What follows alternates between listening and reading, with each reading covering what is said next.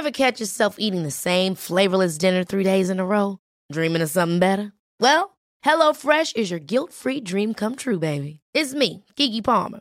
Let's wake up those taste buds with hot, juicy pecan-crusted chicken or garlic butter shrimp scampi. Mm. Hello Fresh. Stop dreaming of all the delicious possibilities and dig in at HelloFresh.com. Let's get this dinner party started.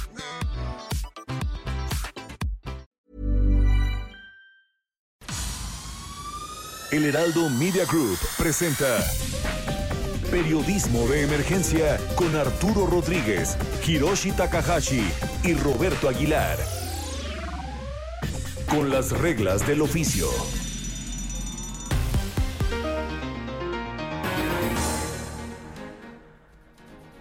Muy buenos días, 10 de la mañana, en punto, esto es periodismo de emergencia, está en la línea Arturo Rodríguez y Nacho Rodríguez Reina. Muy buenos días, Nacho, Arturo. Hiroshi, ¿qué tal? Muy buenos días. Muy buenos días, eh, Hiroshi. Muy buenos días, vamos a arrancar hoy con... Buenos días, Hiroshi, buenos días, Ignacio. Mónica Reyes, Mónica, buenos días. Buenos días. Cuéntanos del futuro. Claro que sí. Futuro próximo. La semana inicia con la expectativa de que el martes el Tribunal Electoral del Poder Judicial de la Federación resuelva la cancelación del registro de los candidatos de Morena, Félix Salgado Macedonio en Guerrero y Raúl Morón en Michoacán.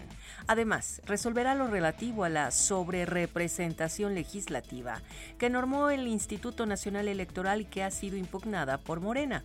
La cancelación de la sesión programada para el pasado jueves motivó un desencuentro público de los magistrados electorales con el presidente del órgano, un conflicto que será también motivo de atención esta semana. Hoy domingo el canciller Marcelo Ebrard parte rumbo a Moscú. Su plan es conseguir que el gobierno ruso autorice el envasado de la vacuna Sputnik V en México. Esto con el objetivo de incrementar la disponibilidad del biológico en Birmex. Hasta ahora en el país se ha envasado exitosamente la vacuna Cancino en Querétaro, mientras que la vacuna de AstraZeneca ha encontrado dificultades para su producción en el Estado de México. En este último caso, la solución del retraso se había planteado para la segunda quincena de abril, pero al llegar ya a la última semana del mes, se espera que en estos días se anuncie un nuevo aplazamiento. Respecto al proceso de vacunación, un segundo bloque de cinco estados de la República iniciará la inmunización del magisterio en todos los niveles educativos. Es el turno de Aguascalientes, Baja California, Jalisco, Nuevo León y Oaxaca, que se suman a Chiapas, Coahuila, Nayarit, Veracruz y Tamaulipas, donde se inició el proceso la semana pasada. La aplicación hasta ahora ha sido de la vacuna de Cancino Biologics, que es de una sola dosis, de manera que hay expectativa por los anuncios de que en la tercera semana de mayo pudiera arrancar un regreso gradual a las clases presenciales. La promulgación de las reformas sobre subcontratación, así como la proximidad del Día del Trabajo, plantea también que esta semana el tema laboral sea ampliamente abordado. Finalmente, hoy es la entrega de los premios de la Academia de las Artes y las Ciencias Cinematográficas, coloquialmente conocidos como los premios Oscar. El cine ha sufrido como nunca el periodo de la pandemia, con el cierre de salas y la bancarrota de cadenas de exhibición. Sin embargo, las producciones siguieron su curso, por lo que hay expectativa de saber cuáles serán las películas que serán objeto de reconocimiento, un asunto del que hablaremos hoy aquí en Periodismo de Emergencia. Muchas gracias, Mónica. Gracias. Gracias por este eh, vistazo al futuro y prácticamente de eso estaremos hablando esta semana. Es parte de la agenda que la mayoría de los medios de comunicación acá en México estuvimos cubriendo en los últimos días. Uno de los temas importantes que parece se quedó en pausa porque parece que los medios de comunicación acá en México trabajamos solamente de lunes a viernes, tiene que ver con Porfirio Muñoz Ledo. Él advirtió que cometerán perjurio estos legisladores que voten a favor del paquete de reformas al Poder Judicial. Es el tema de Arturo Saldívar. el ministro presidente de la Suprema Corte de Justicia de la Nación, que todos los días ha ocupado portadas en los principales diarios de este país. Eh, Arturo, Nacho, uno de los temas que eh, continuará dando de qué hablar y que parece que solamente le interesa a la clase política mexicana porque en realidad eh, a nivel calle, a nivel cancha, siguen preocupados por el tema del COVID y los precios. Nacho, Arturo. Sí, yo creo que es un... Naturalmente, eh... adelante Ignacio. Bueno, sí, decía Hiroshi que este Arturo que bueno, sí me parece que es un tema muy relevante y es muy probable que eh, digamos en las charlas cotidianas de la gente quizá no aparezca de una manera clara. Bien pienso porque eh, no solo eh, hay una preconcepción del poder judicial en el que siempre el poder judicial se ve digamos como algo lejano, abstracto, distante, sino porque también parece que los medios de comunicación, pues eh, quizá no hayamos eh, podido transmitir de la mejor manera la relevancia de una decisión como la que atestiguamos en los pasados días de la aprobación de la extensión de las funciones del, ministro Arturo Saldívar como presidente de la Suprema Corte. Eh, sin embargo, es un tema muy relevante, es un tema relevante, eh, pues porque realmente la argumentación de quienes se han manifestado en contra, que han sido, digamos, una, una digamos, una cantidad muy considerable, principalmente de especialistas y juristas, pues están argumentando que se viola la Constitución.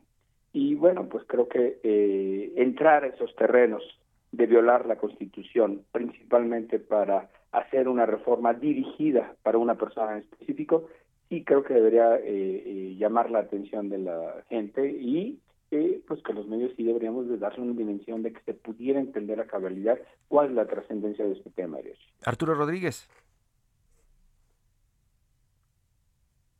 Tenemos algunos problemas. Pues sí, creo que sí, no, pero parece que ya, Hirochi. Eh, me parece que, eh, bueno, pues Nacho ha dado una perspectiva bastante amplia del asunto, creo que eh, muy clara. a final de cuentas, me parece que la disociación y esto que tú comentabas de la sociedad sobre un asunto tan importante como la división de poderes, pues atiende a que en nuestra vida pública el Poder Ejecutivo ha sido eh, el actor central de las discusiones. Y cuando se tocan los otros poderes eh, pareciera que no hay mucha conciencia de la relevancia de, pues, de esta división, de los equilibrios, de los contrapesos y de lo que puede suponer eh, pues una vulneración de las normas preestablecidas constitucionalmente. De ahí que eh, pues el día de hoy sea eh, complicado que la sociedad, además con un presidente con una altísima popularidad, tenga claridad en la gravedad de un asunto como el que estás planteando. Esta parte de, de, la gravedad del asunto lo han tratado de magnificar muchos medios, pero al final parece que no logran aterrizarlo. Incluso se destacó este fin de semana, como decíamos, prácticamente con una, eh, eh, con un, prácticamente un discurso de hora y media de Porfirio Muñoz Ledo, la problemática de lo que él dice está planteando el presidente de México. ¿Por qué no logramos aterrizar esto en, las audiencias grandes, Nacho, Arturo? ¿Por qué nos quedamos cortos en darle como la explicación o la relevancia al tratar de problematizar este asunto tan grave para la democracia?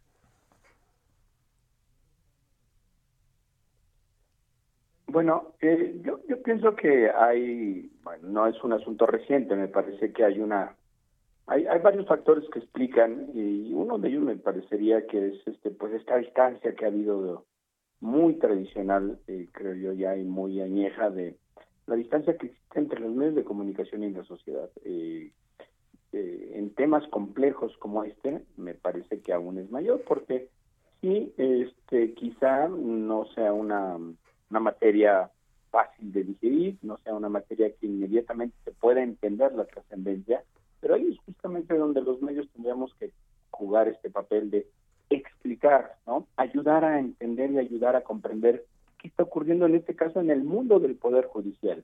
Eh, también existen antecedentes que explican que la gente, digamos, eh, tenga una preconcepción eh, del Poder Judicial. Yo creo que son muy conocidos o muy amplios los casos en los que sabemos que el Poder Judicial o sus representantes, sobre todo los jueces de contacto y los jueces federales, pues es un grupo, es una cofradía cerrada, elitista, que normalmente no actúa, digamos, o en general, por lo menos es la percepción social, no actúa de una manera honesta, transparente, sino que están al servicio de quienes de quienes tienen el poder, ¿no? Eh, y, bueno, pues me parece que justo esta esta distancia, este hermetismo y dificultad de esta concepción, pues también crea una percepción de que es necesario limpiar al poder judicial y quién mejor, pues que el presidente López Obrador que eh, ha llegado con un discurso de renovación de la vida pública, de eh, pues de exterminio de la corrupción tanto en el ámbito eh, del poder ejecutivo y en este caso el poder judicial. Así es que es una medida que tiene un profundo respaldo político del presidente López Obrador y eso también creo que, cuesta hace hace más difícil que se que se pueda apreciar la trascendencia y los riesgos que que se están corriendo al tomar una decisión de esta naturaleza. Sí, Hirochi, me parece que hay un factor interesante en todo esto y es la forma en la que eh, pues el propio presidente López Obrador, esta administración, suele abordar temas como este. Eh, yo creo que una eh, condición en la que podremos estar más o menos de acuerdo es en que durante muchísimos años el Poder Judicial ha estado pues sometido a los designios presidenciales. Eh, naturalmente ha tenido algunos eh, episodios de independencia que le han dado o lo han prestigiado en la opinión pública eh, y sin embargo esa dependencia o una relación de hecho de, subordinación al Ejecutivo, pues normalmente se desarrollaba en condiciones de cierta simulación eh, en la distancia entre los poderes. O sea, creo que la clave para que eh, los ciudadanos entendieran más o menos cuál es la, dimensión de esto sería explicar que, bueno, pues eh, en toda sociedad democrática la concentración de funciones es indebida y que los poderes actúan para poder equilibrarse a partir de pues dividir la función judicial de la función ejecutiva, administrativa y de jefatura de Estado que representa el Ejecutivo, de la legislativa que hace leyes, supervisa presupuestos y, quehaceres públicos. Entonces, cuando llegamos a esta discusión, eh, pues es, es eh, difícil, insisto,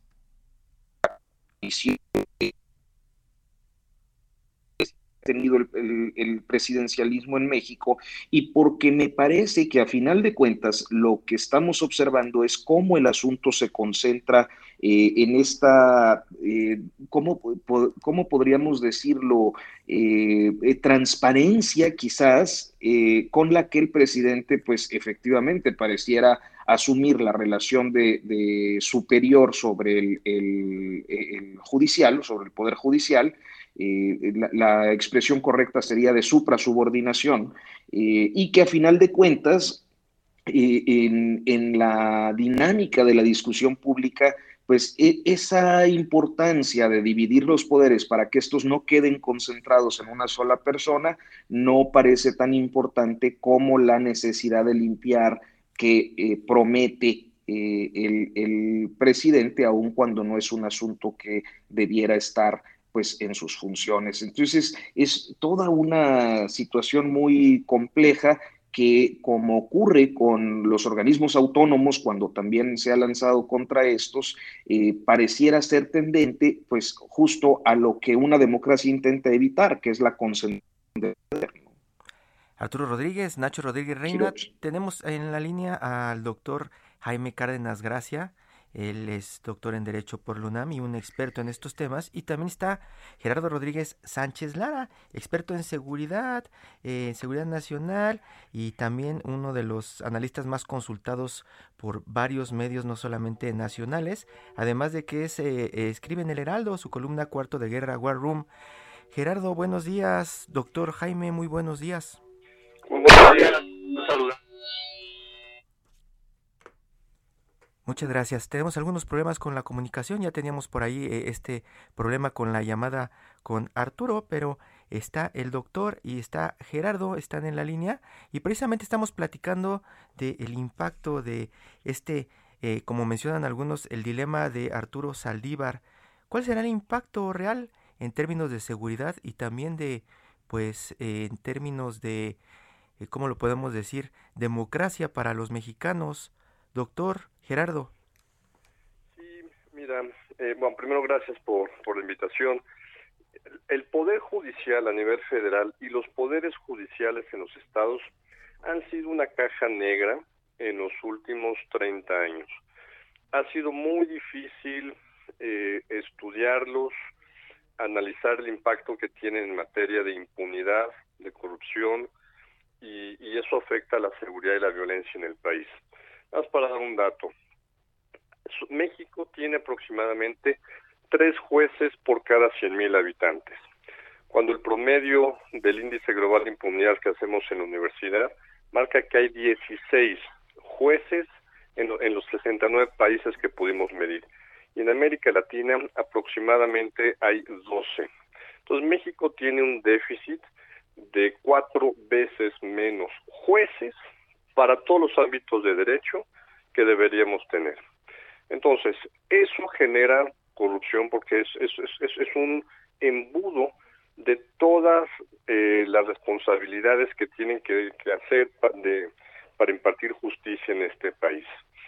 Nos hemos enfocado sobre todo en la corrupción de los cuerpos gubernamentales de seguridad y no hemos visto también los pactos de impunidad que existen entre los jueces en el ámbito federal y en el ámbito local.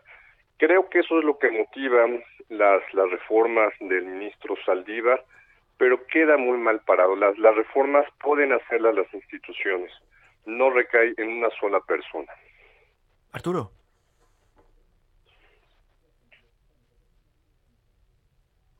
Sí, eh, la, la, cuestión en este caso sería eh, cómo, cómo resolver esta ecuación que pareciera este, pues, eh, colocarnos ante, eh, para muchos analistas, el riesgo de una complicación constitucional que trastoque la división de poderes.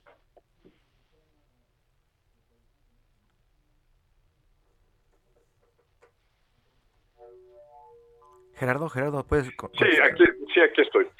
Miran, eh, Europa, los países del bloque este, de los que se, se integraron al, al, a la Unión Europea, que eran, que eran países de la órbita soviética, hicieron una gran reforma y modernización de sus cuerpos de, de justicia. Prácticamente los limpiaron para ingresar a la Unión Europea.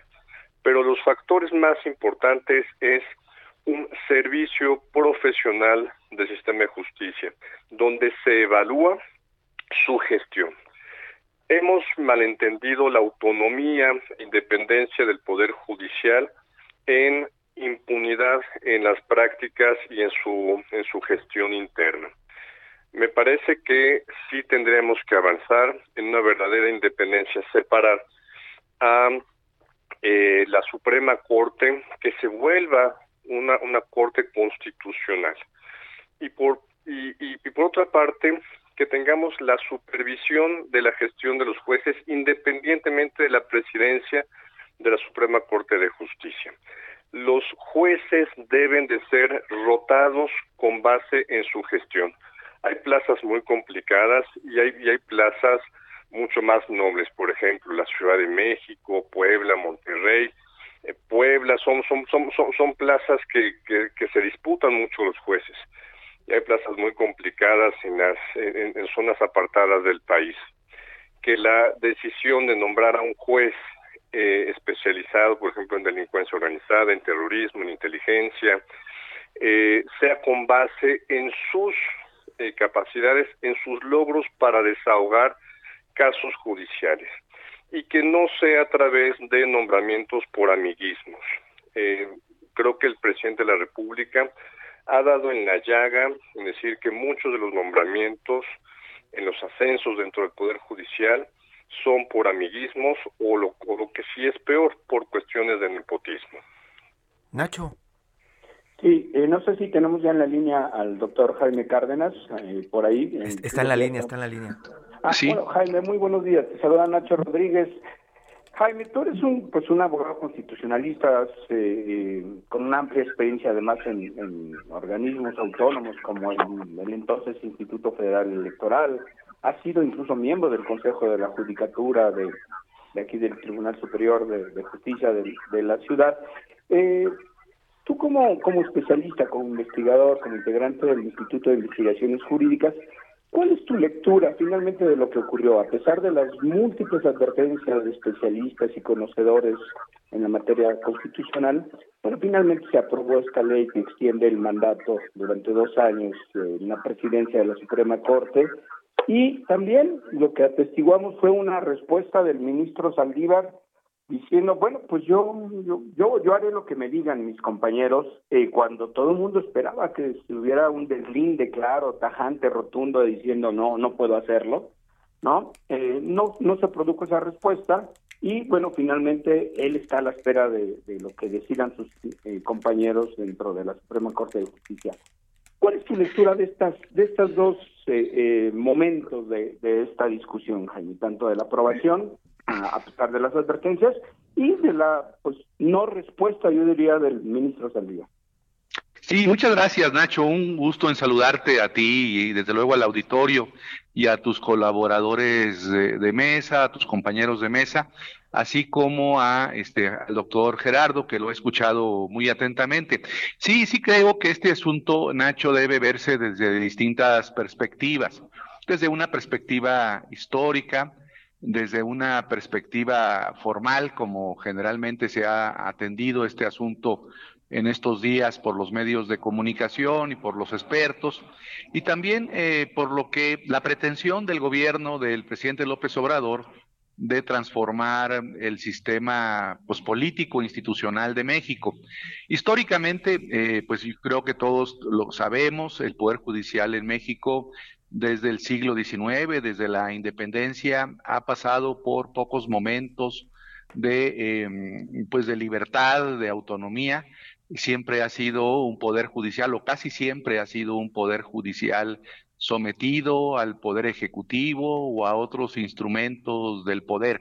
Eh, se dice, por ejemplo, yo recuerdo algún ensayo eh, que señalaba que solamente en el periodo eh, de la restauración eh, cuando eh, se vence, cuando Juárez vence al ejército francés y a los conservadores, en la presidencia de Juárez y de Lerdo de Tejada, eh, hubo un periodo de relativa independencia o de autonomía de la Suprema Corte y del Poder Judicial en México. eso concluyó, como sabemos, con, con la dictadura de Porfirio Díaz, donde de nuevamente el Poder Judicial fue sometido.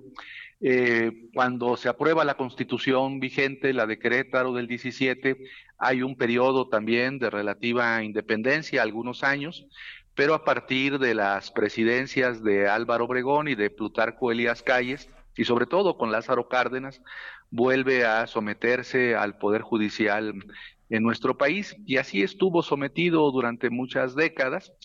A partir del año 87, eh, 94, comienzan a darse algunas reformas en la Constitución para dotarlo, para entregarle más competencias jurídicas y ha alcanzado relativamente y no del todo eh, ciertos niveles de pues de autonomía, de, competencias constitucionales, de control constitucional y convencional que anteriormente no tenía, pero sigue siendo un poder eh, limitado eh, y subordinado.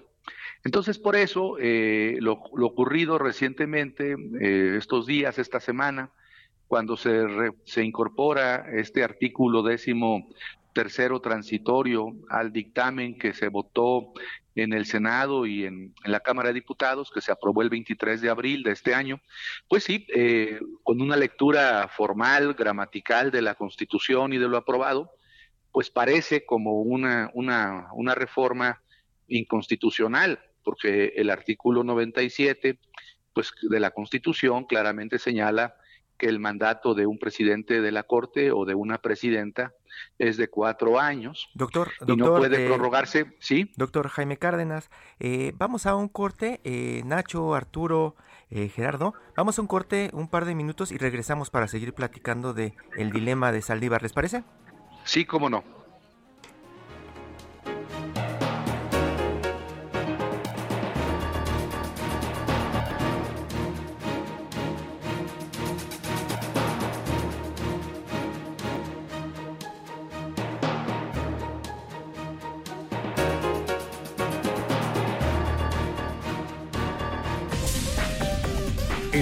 Momento continuamos. Periodismo de emergencia.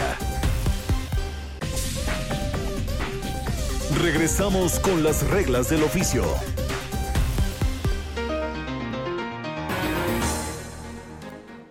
10 de la mañana con 30 minutos. Continuamos platicando con Ignacio Rodríguez Reina, Arturo Rodríguez, el doctor Jaime Cárdenas y Gerardo Rodríguez Sánchez Lara sobre este dilema Saldívar. Estamos tratando de aterrizar uno de los temas más complejos para los medios en las últimas semanas porque ya lo contaba Nacho, ya lo contaba Arturo, es muy difícil tratar de poner este tipo de discusiones a nivel eh, tierra, a nivel metrobús, a nivel metro, a nivel camión, es muy, es muy difícil y es parte de la discusión política que se está dando en este momento en nuestro país. Es parte de lo que tratamos de preguntar a mí como ciudadano de a pie, qué me interesa esto que está dominando la agenda de los medios. Estaba platicando el doctor Jaime Cárdenas al respecto. Doctor, gracias. Muchas gracias eh, nuevamente. Eh, pues sí decía que históricamente el poder judicial ha sido un poder sometido, no ha sido un poder eh, independiente. Y esta reforma aprobada el día 23 de abril, que amplía el mandato del presidente de la Corte, si es analizada formalmente, contrastando lo señalado en la Constitución con lo aprobado en la ley, pues es claramente inconstitucional. El artículo 97 constitucional señala que el periodo máximo de un presidente de la Corte es de cuatro años y el artículo 100 de la Constitución señala que el periodo máximo de un consejero de la Judicatura son cinco años. Eso está establecido pues, formalmente, gramaticalmente, textualmente en la Constitución y la ley aprobada, el artículo decimotercero transitorio de la reforma judicial, pues eh, amplió eh, los mandatos tanto del presidente de la Corte como de los consejeros de la Judicatura hasta el fin del sexenio del presidente López Obrador. Entonces, con un análisis formal, gramatical, pues sí, tenemos que sostener que hay inconstitucionalidad. Cualquier abogado del país sostendría esto. Pero creo que esa es una manera de entender el asunto. Otra forma de entenderlo es eh, desde una visión externa, eh, eh, argumentando, por ejemplo, o argumentándose que el presidente López Obrador pretende construir pues una nueva legitimidad, pues pretende modificar el statu quo para pues, que se construya un sistema alternativo al que hoy lo tenemos. Entonces, si se entiende así la reforma como la construcción de un sistema alternativo, de una nueva legitimidad institucional, tal vez políticamente o filosóficamente podría justificarse eh, esta reforma.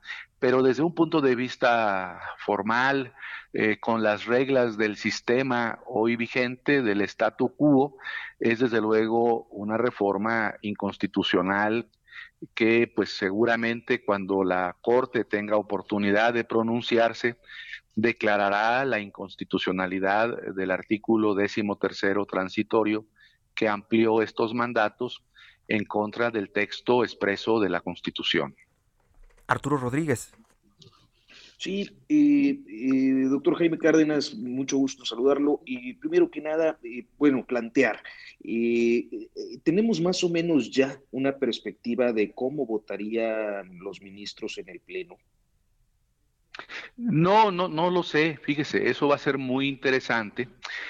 va a ser muy interesante y recuerdo nuevamente lo que decía en mi primera intervención cuando mencionaba aquel ensayo que hablaba de los ministros de la época del presidente Juárez y Lerdo de Tejada. El ensayo es de Daniel Cosío Villegas. Eh, Daniel Cosío Villegas decía que en esa época habían sido muy independientes. Y eran independientes los ministros del siglo XIX, derivados de la Constitución de 1857, porque eran ministros que se elegían eh, por voto, por el sistema de voto o del sistema electoral de aquellos años, que era un sistema electoral indirecto, pero eran electos. Y entonces esos ministros, estuvo ahí pues Ignacio Manuel Altamirano, en fin, grandes juristas de aquella época de los liberales, pues que claramente tenían este un papel independiente y crítico al gobierno de Juárez y de Lerdo de Tejada. Eh, hoy en día los ministros, como sabemos, no son electos, sino son designados por el Senado a propuesta del presidente, es decir, responden a un esquema de cuota partidaria. La mayoría de ellos no fueron, no han sido propuestos por el presidente López Obrador, López Obrador solamente ha propuesto a tres de los once ministros. Entonces va a ser interesante lo que ellos argumenten o decidan eh, cuando el tema sea votado. Eh, veremos qué nivel de independencia tienen, eh, cuál es su argumentación, si realizan una argumentación formal simplemente de contraste entre la Constitución o la ley, o si realizan otro tipo de argumentación que aluda a este sistema alternativo que hoy se pretende eh, construir por la cuarta transformación. Todo eso va a ser muy interesante eh, eh, y hay que esperar a ver si la Corte mantiene algún nivel de independencia o queda sometida totalmente a los designios de la cuarta transformación. Gerardo Rodríguez, y en este tema de, de pues estar modificando leyes y también como dicen algunos analistas estar pensando en que este sea un experimento para que el presidente de México mueva eh, de pronto más eh, leyes, más reglas y logre eh, plantearse esta reelección. El tema de seguridad, ¿dónde queda? De las discusiones. mira, de la seguridad y del Estado de Derecho, muchos países, inversionistas, eh, organizaciones internacionales de derechos humanos estaban tranquilos de que a México podía llegar un gobierno progresista con ideas fuertes de transformación porque hay, había controles y contrapesos que el Estado mexicano había construido por muchos años. Sin embargo, si me lo permites, eh, hubo una situación muy complicada que favoreció el pacto de impunidad transeccional con la designación del exministro Eduardo Medina Mora como ministro de la Suprema Corte de Justicia, quien había sido, en términos de seguridad, titular del CISEN, eh, secretario de Seguridad Pública y procurador general de la República. Eh, este ministro tuvo que renunciar por una investigación muy sólida de posibles actos de lavado de dinero operaciones con recursos de procedencia ilícita, eh, investigado por la UIF y por la Fiscalía. Entonces, eh, esta independencia fue coartada el sexenio pasado. Yo creo que el presidente López Obrador tiene serias dudas de que pueda avanzar una reforma al interior de esta de este poder. Pero eh, regresando a tu pregunta, el sistema de seguridad tiene un eslabón flojo en los poderes judiciales, sobre todo a nivel eh, local. Y también sabemos que hay fuertes presiones de la delincuencia organizada a jueces federales, que incluso han llevado a la muerte de un par de ellos en los últimos años, asesinados, por ejemplo, por el cártel Jalisco Nueva Generación, en Colima, en Jalisco.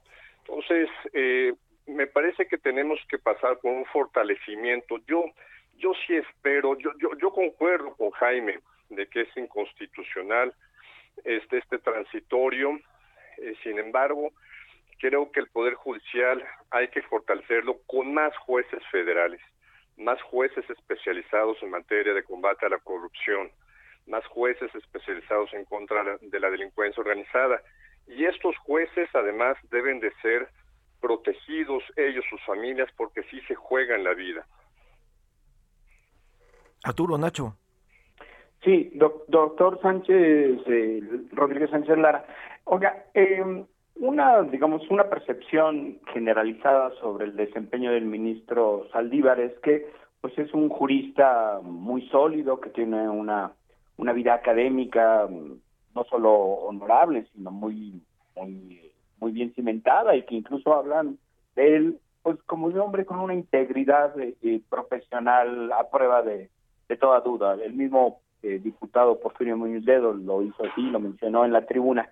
Sin embargo, a, usted, ¿qué le, qué le, qué le dice eh, esta, pues digamos, este comunicado del, propio ministro cuando todo el mundo esperaba que él mismo saliera diera un paso adelante y dijera, no, no puede ser porque en efecto es inconstitucional?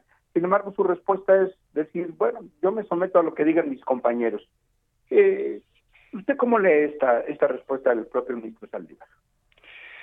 Yo creo que sí hay, y, lo sabemos muchos, hay muy buena comunicación entre el presidente Saldívar y el presidente de la República. El presidente de la República, hablemos ahora en términos políticos. Esta es una reforma que redactó el equipo de Saldívar y la apoyó la mayoría de los votos y los partidos de Morena. Yo creo que se la jugó, se la jugó y cuando le dijimos, ¿sabes qué? Sí necesitamos que además tú cierres, tengas, tengas estos cuatro años para cerrar las reformas al Poder Judicial y de, y de paso nos ayudes con eh, situaciones de inconstitucionalidad, casos de inconstitucionalidad que le lleguen a la Corte y que favorezcan a la 4T.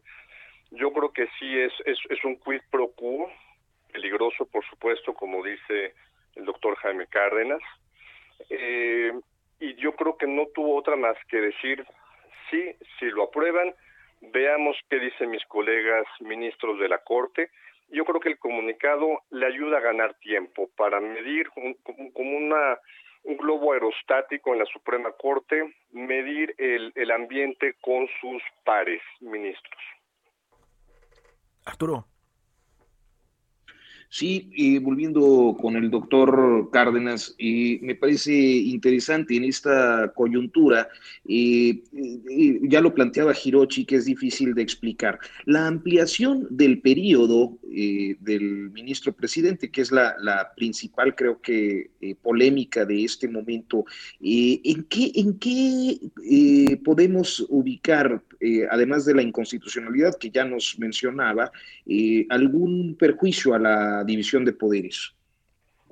Bueno, porque eh, como se explica, pues ha explicado eh, aquí en este programa, pues hay claramente una intencionalidad de parte del gobierno, en donde hay, del Ejecutivo me refiero, cuando hablo de gobierno pienso en el Ejecutivo, eh, una coincidencia entre el presidente de la República con el presidente de la Corte para realizar esta reforma.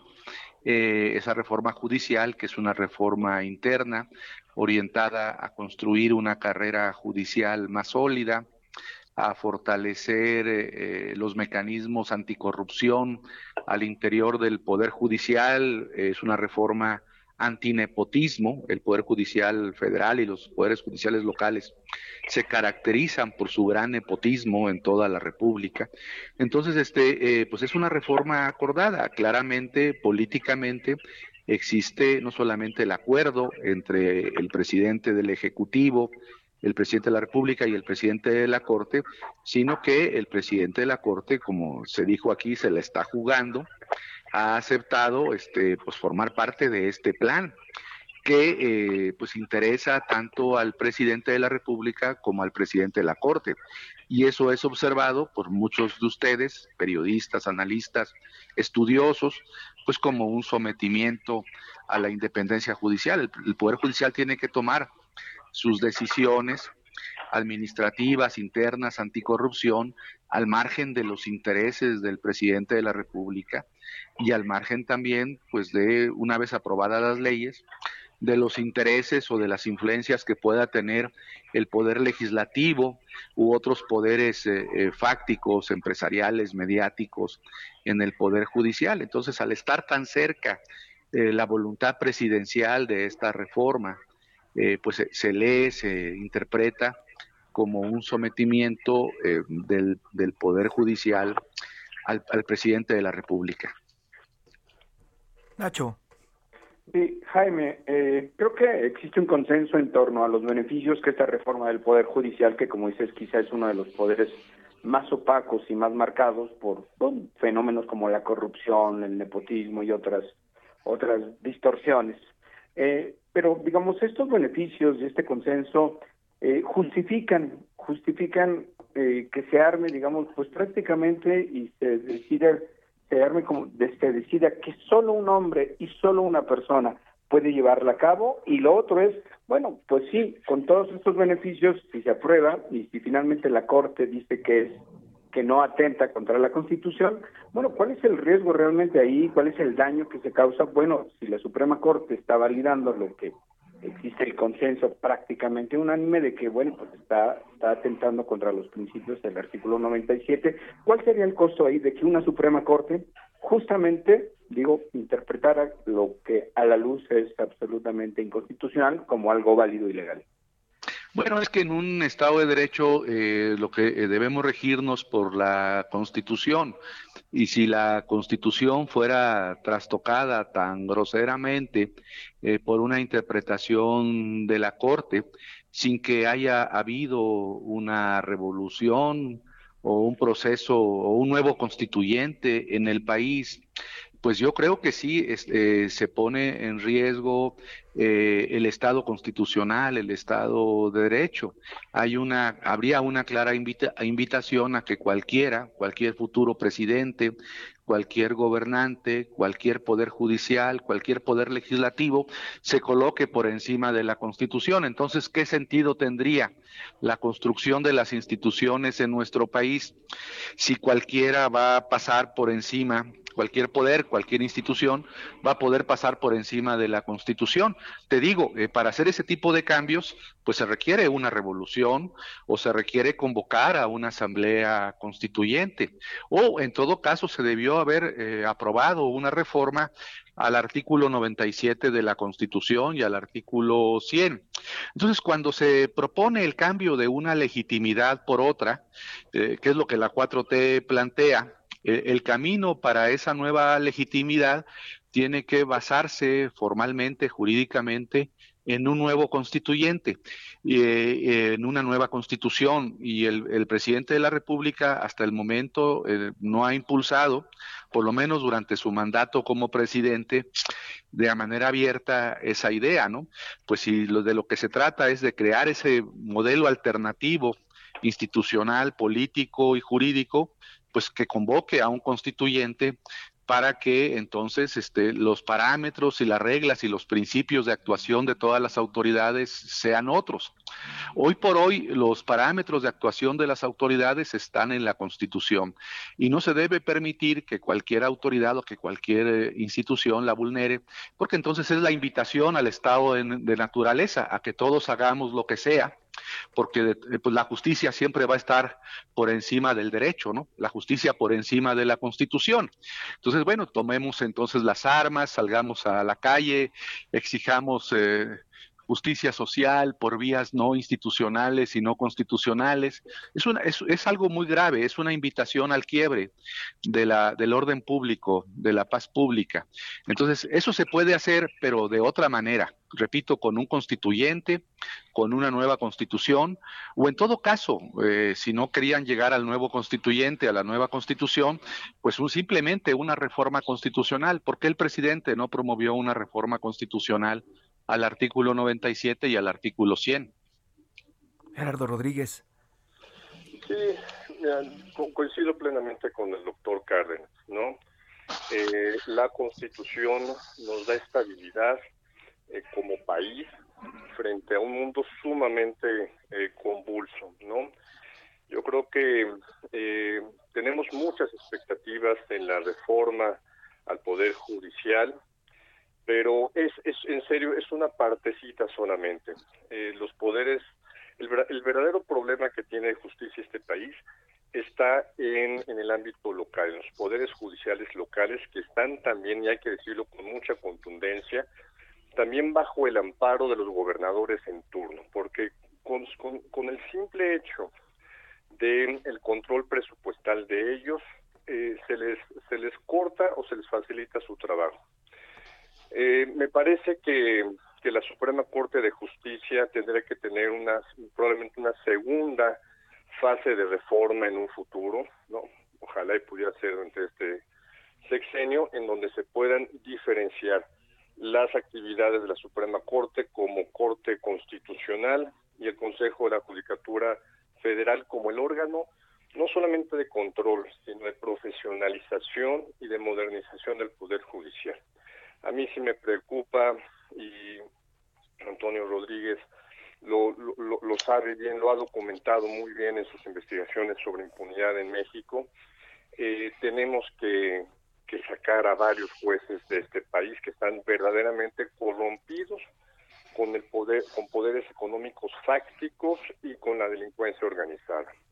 Y eso probablemente sea la primera fase de reformas que quiere impulsar el, ministro Saldívar. Pero esta vía que está dando la 4T es una bomba que le puso en sus manos y que puede eh, eh, romper su, su credibilidad en términos históricos. Él tendrá que dar un paso eh, muy seguro si acepta esta, esta ampliación de su mandato. Yo creo que, que si él encuentra en un sucesor dentro de la Corte que pueda seguir con sus reformas, él podría desechar la posibilidad de ampliar su periodo.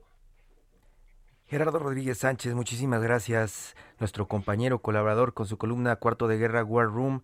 Doctor Jaime Cárdenas, gracias, muchísimas gracias. Ya platicamos sobre este tema. Esperamos en las siguientes semanas, en los siguientes días, continuar platicando sobre este tema que es complejo, pero como ya lo mencionan, implica muchos asuntos delicados. Prácticamente, como dice Gerardo Rodríguez, es una bomba, tanto informativa como política. Muchísimas gracias y muy buenos días. A ustedes, muy buenos días. Ah, muchas gracias. Hasta luego. Adiós. Arturo, Nacho, pues prácticamente tratamos de abordar en la última casi una hora, ¿no? Eh, este tema que continúa siendo difícil para los medios, para nosotros los reporteros, desentrañar, incluso con los expertos. Eh, Nacho, Arturo, ¿es una bomba? Pues, a mí pues creo que sí. Perdón, perdón. Adelante, adelante, Arturo. Sí, Ah, gracias, Nacho. Este, creo que es, eh, eh, bueno, e, es un momento definitorio en muchos sentidos porque, bueno, a final de cuentas nos encontramos ante la argumentación siempre política, la crítica a un poder que efectivamente, como todos sabemos, ha sido opaco, es responsable en parte de la impunidad que, vive este país, eh, y por la otra, la institucionalidad jurídica, el orden jurídico que eh, pues mana de la Constitución y que eh, a final de cuentas eh, se ve controvertido en este contexto de un presidencialismo que discursivamente parece llevarnos a, querer cambiar o transformar para bien diferentes instituciones y prácticas, pero que por otro lado para hacerlo pues se brinca las trancas, como se dice coloquialmente, Nacho. Sí, yo lo que creo que sí es una situación, la verdad es que implica además una contradicción eh, política. Uno podría entender, y me parece que hay un consenso en que quizá esta reforma al Poder Judicial pues va a atacar problemas como nepotismo, como corrupción, como eh, poca transparencia. Creo que el, Poder Judicial es responsable de una gran parte de la impunidad, pero eh, me parece que esa buena intención política pues no no puede ser simplemente justificada y decir, bueno, pues no importa, si, si tengo que violar la Constitución y tengo que ir en contra, pues ni modo, porque el fin, parecería aquí que la idea es, el fin justifica los medios, ¿sí? Y, y creo que esa es una clarísima contradicción con el discurso que el presidente López Obrador siempre es, pues nada por encima de la ley. O sea, ahí él mismo ha puesto, digamos, el estándar, ¿no? Nada por encima de la ley. Bueno, no, resulta que, que sí, que no importa, digamos, los buenos propósitos, sí se puede brincar la ley, digo, porque como decía el, eh, el doctor Cárdenas, bueno, ¿y por qué no promovió cambiar la constitución? Esos dos artículos hubiera cambiado, perfecto, no hay problema, si la mayoría de Morena, que además que tiene una mayoría, pues lo hubiera conseguido, pues entonces finalmente ya después nada más procedían a aprobar esta ley y sin ningún problema. Pues Yo sí creo que es, es riesgoso y me parece que por más voluntarismo que, que y buenas intenciones que tenga el presidente, pues sí, sí coloca en una situación en la que pues puede haber precedente para muchísimas otras cosas peores que estas y quizá no con tan buenas intenciones. Pues ya el tiempo mm, se nos fue platicando de Saldívar, teníamos planeado hablar de biométricos, de del Oscar, pero pues ya vieron que es un tema que pues eh, llega a apasionarnos. Nacho Rodríguez Reina, Arturo Rodríguez, muchísimas gracias, muchísimas gracias a ustedes. Esto fue Periodismo de Emergencia, nos encontramos la siguiente semana. Gracias Nacho, gracias Arturo. Muy buenos días, Hiroshi, Arturo.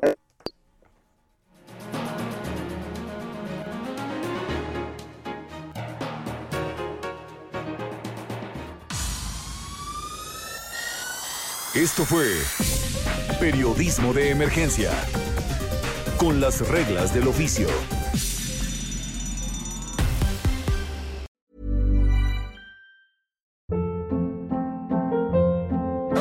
Hold up. What was that? Boring. No flavor. That was as bad as those leftovers you ate all week. Kiki Palmer here, and it's time to say hello to something fresh and guilt-free. Hello Fresh. Jazz up dinner with pecan-crusted chicken or garlic butter shrimp scampi. Now that's music to my mouth. Hello Fresh. Let's get this dinner party started. Discover all the delicious possibilities at hellofresh.com.